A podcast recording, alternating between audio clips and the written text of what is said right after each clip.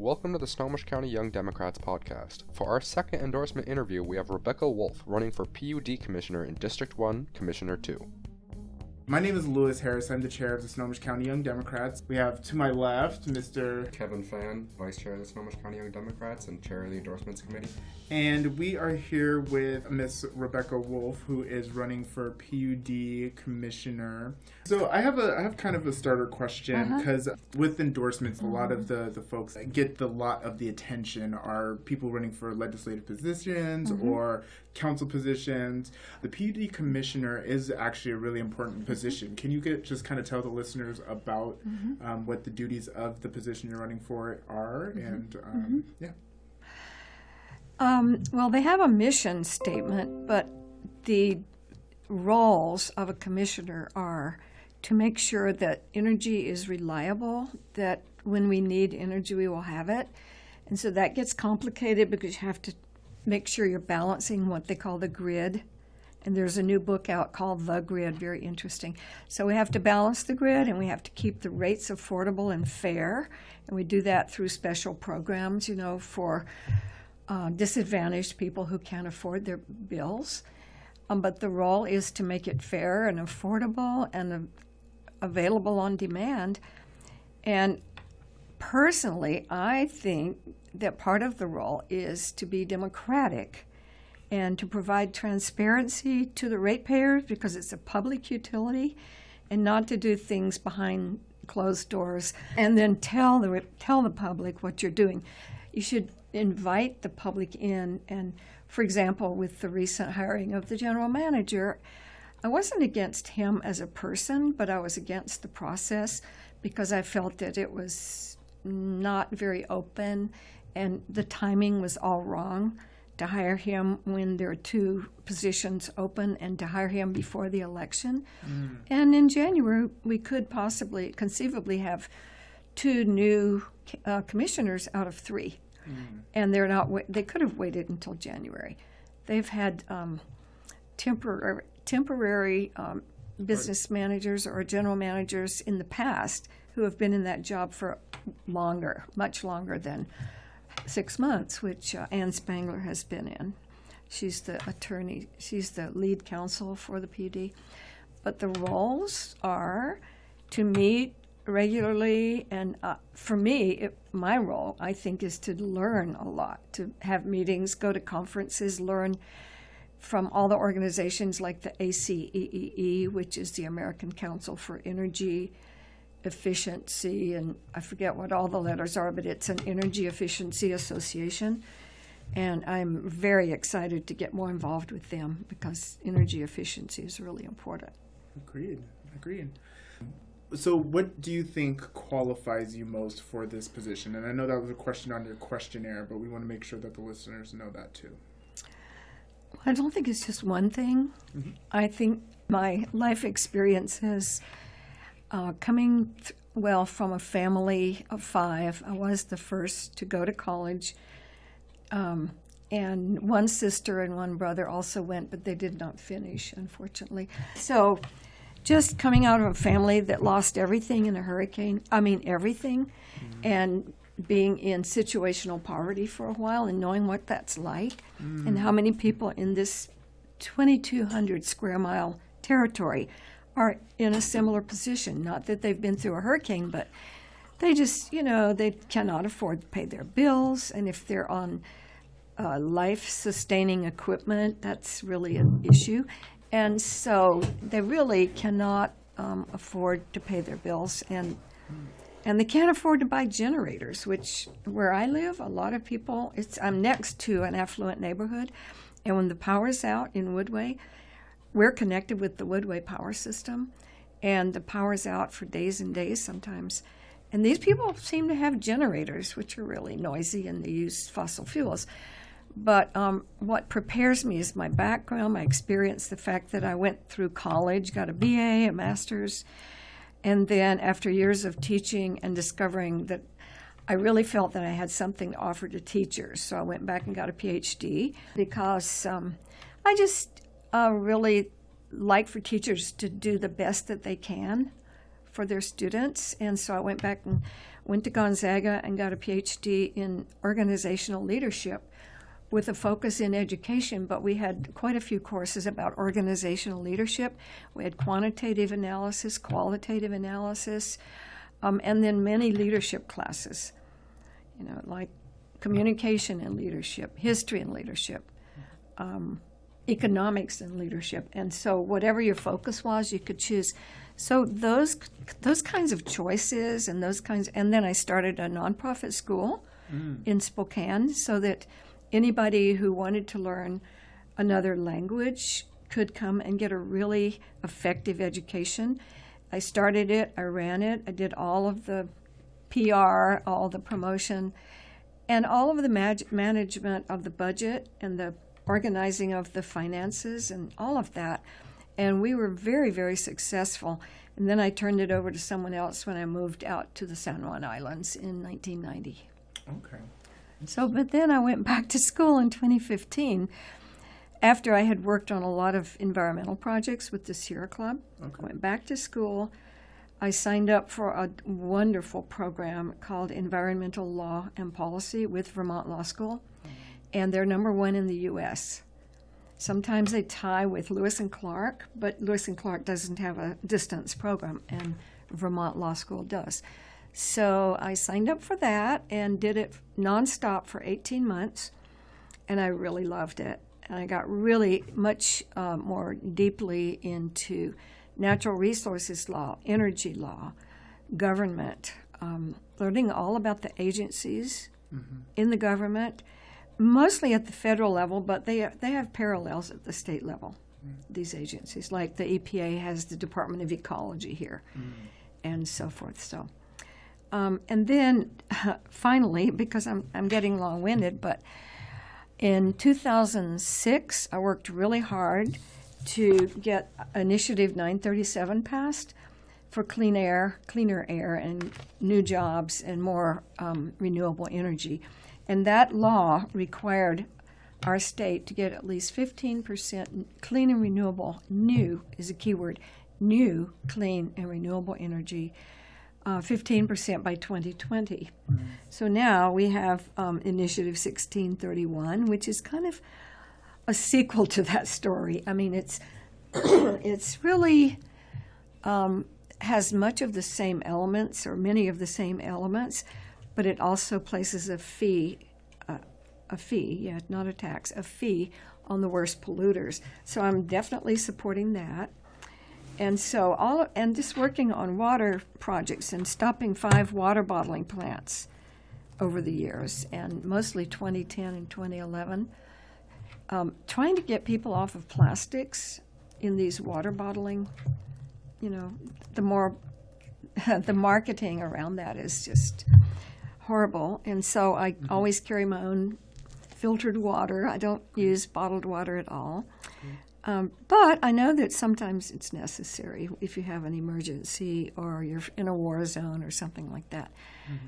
But we do need to we need to rethink our personal choices, like buying bottled water where the where the plastics mm-hmm. end up, and just working on projects like that and trying to save um, Wallace Falls. The there was a clear cut plan by the Department of Natural Resources, and I worked hard with the Sierra Club's National Forest and State Forest Committee to try to stop that. And we've made some progress. It's not completely stopped, but at least it's going to be cut. The, the trees are going to be cut in more suitable places, not right beside the falls, right. not right beside the state park. So I've worked on a lot of things. And then the dam that they were going to build at, Sunset Falls on the Skykomish was a horrible project, and mm-hmm. I could tell you a whole story about that, but I won't. But I got involved with people up in the Skykomish Valley who were working because they were smart. They did their research. They read all the all the information that the the SNOPUD, Snohomish PUD, was sending to the FERC, which is the Federal Energy Regulatory Commission. Mm. I was reading all that documentation, reading what the FERC was sending back and following it very closely. And that's when I really had my eyes opened about this PUD. Mm. Starting um, about, what was it, six years ago, about 2012. And we worked together to stop that dam. And finally, working with the Tulalips, who mm-hmm. did not want that dam because it's harmful to fish, mm-hmm. and they really want to protect their fish population. So anyway, PUD dropped it, pro- probably because of the Tulalips pulling out of it.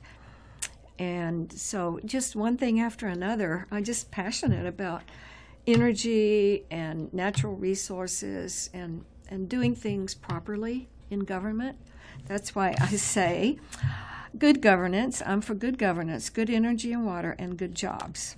And I definitely support the workers who are going to get the jobs when we do more energy efficiency and more new renewables. Great. What do you think about I sixteen thirty one? You obviously support it, but are there any like specifics about it that you really? Yeah, I know people are critical of it, saying that um, it um, lets some of the wor- some of the biggest polluters off the hook. I haven't studied it closely on that point, but I think because the legislature can do anything they want, really, that could be changed. They can amend the amend the law if it passes. They can amend it to, you know, change some of the um, ideas about where the money's going to go. And I'm hoping a lot of it will go to energy efficiency. I think part of my job as a commissioner, if I'm elected, is to persuade the legislature that that's where they should be putting a lot of their investment is to energy efficiency. And we need to keep doing renewables, but the more important thing right now is energy efficiency. So you mentioned that it's that you're interested in renewables and supporting renewables. Are you familiar with the tax incentives that people get for installing efficient heating systems or re- renewable energy systems on their home? Um, what do you think about those incentives, and what do you what would you advocate for if you were elected? Well, the people I've talked with who have solar, for instance, solar uh, panels on their homes, apparently the incentives are going away for new investors, for new people who want to put them on their homes. And this is an issue I want to find out a lot more about, but power that was coming off the panels and going either into the grid or into storage when they had excess, um, the money that was paid back to people was going through, I think, the Secretary of State or de- some state department at the state level. And now it's they're working with um, the Cougars, um, Pullman, That's right. WSU. So that I do not know yet how that is going to work, and I have made a contact at the Snohomish PUD who knows a lot about that, and she's been on vacation this last week, but I'm going to be meeting with her and trying to get a better picture of how that's going to work. Because I, if I were on the commission, instead of wasting $70 million, which is what they've done on new low power um, dams, hmm. instead of that, those $70 million, we could be offering incentives of our own. They don't have to all be state and federal. We could have our own incentive programs. Hmm. And instead, they've built a microgrid and they're encouraging people to just buy shares in it, which is better than nothing, mm-hmm. but it's, it's kind of an experiment and it's not going to contribute that much maybe one megawatt. megawatt. Um, per, I guess per year. I heard one last night. I heard one megawatt. Okay. Yeah. Do you know anything about that program? The microgrid program. Mm-hmm. Um, me personally, I do not. I am familiar with net metering and the WSU authority Mm-hmm. Yeah. on policy for. for Yeah, I think heat pumps are really important, and I think PUD does have some good discount programs for those, some good incentives for those, and I would encourage those. And any of the newer equipment that is going to be lower power, anything we can do for energy efficiency would be good. And wish I were eligible or in a good place for solar, Mhm. but I live in a kind of a forested area on a creek Yep. and the creek needs the trees for the shade for the fish, you know. So um, I don't know. I, as they improve those, I might. My property is not big enough to put one out away from the house. It's kind of on the street, so. But you know, I do support it very enthusiastically. Great. Yeah. Um, what do you think about liquid natural gas being utilized by the PUD? that means fracking, of course. I do not like it. I oppose it. I think we can do better. They're not doing serious energy efficiency yet. They have 10 really big um, customers, starting with Boeing, number one. They could do so much there on energy efficiency. And they could put solar panels on a lot of their factories. Why not? I don't like, I stopped, I not single handedly, I worked with some people from Oregon and southwestern Washington in through the Sierra Club to stop a liquefied natural gas uh, terminal.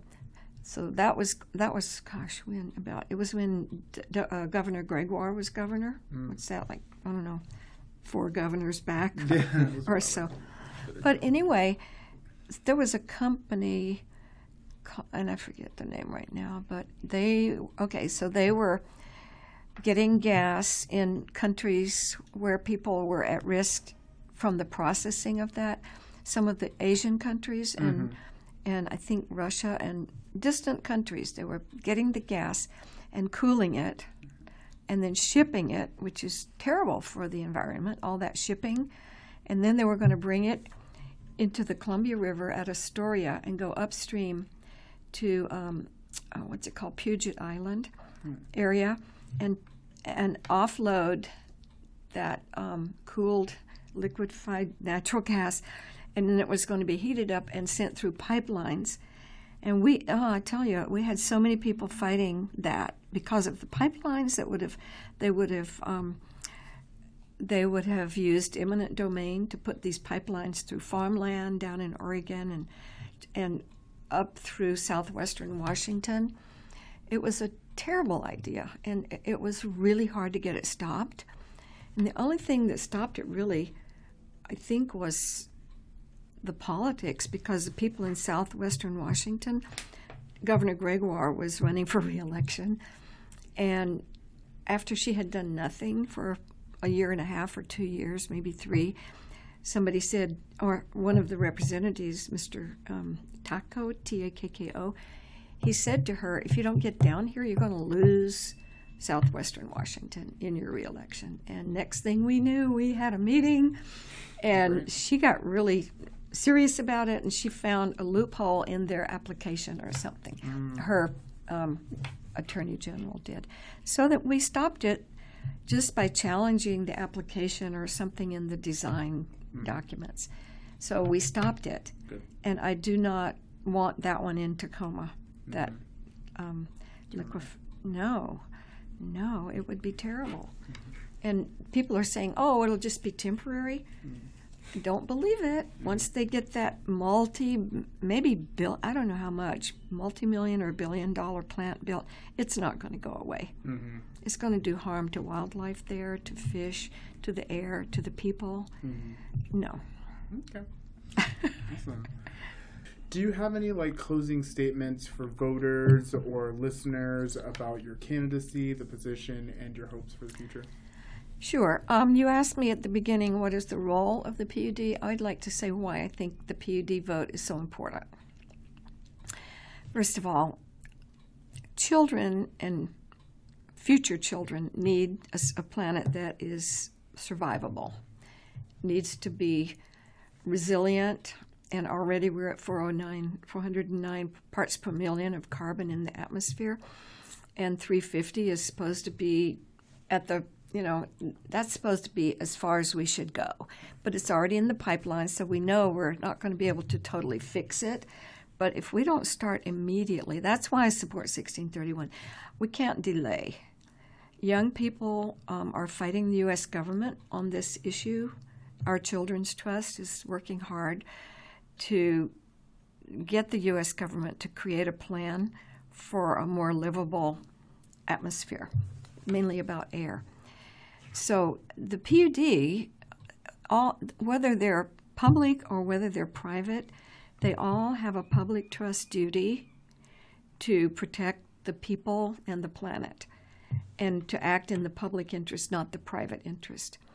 And so in this case, the outgoing incumbent whom we defeated is a very successful businesswoman. Um, I don't know for sure, but I've heard that she doesn't really believe in climate warming.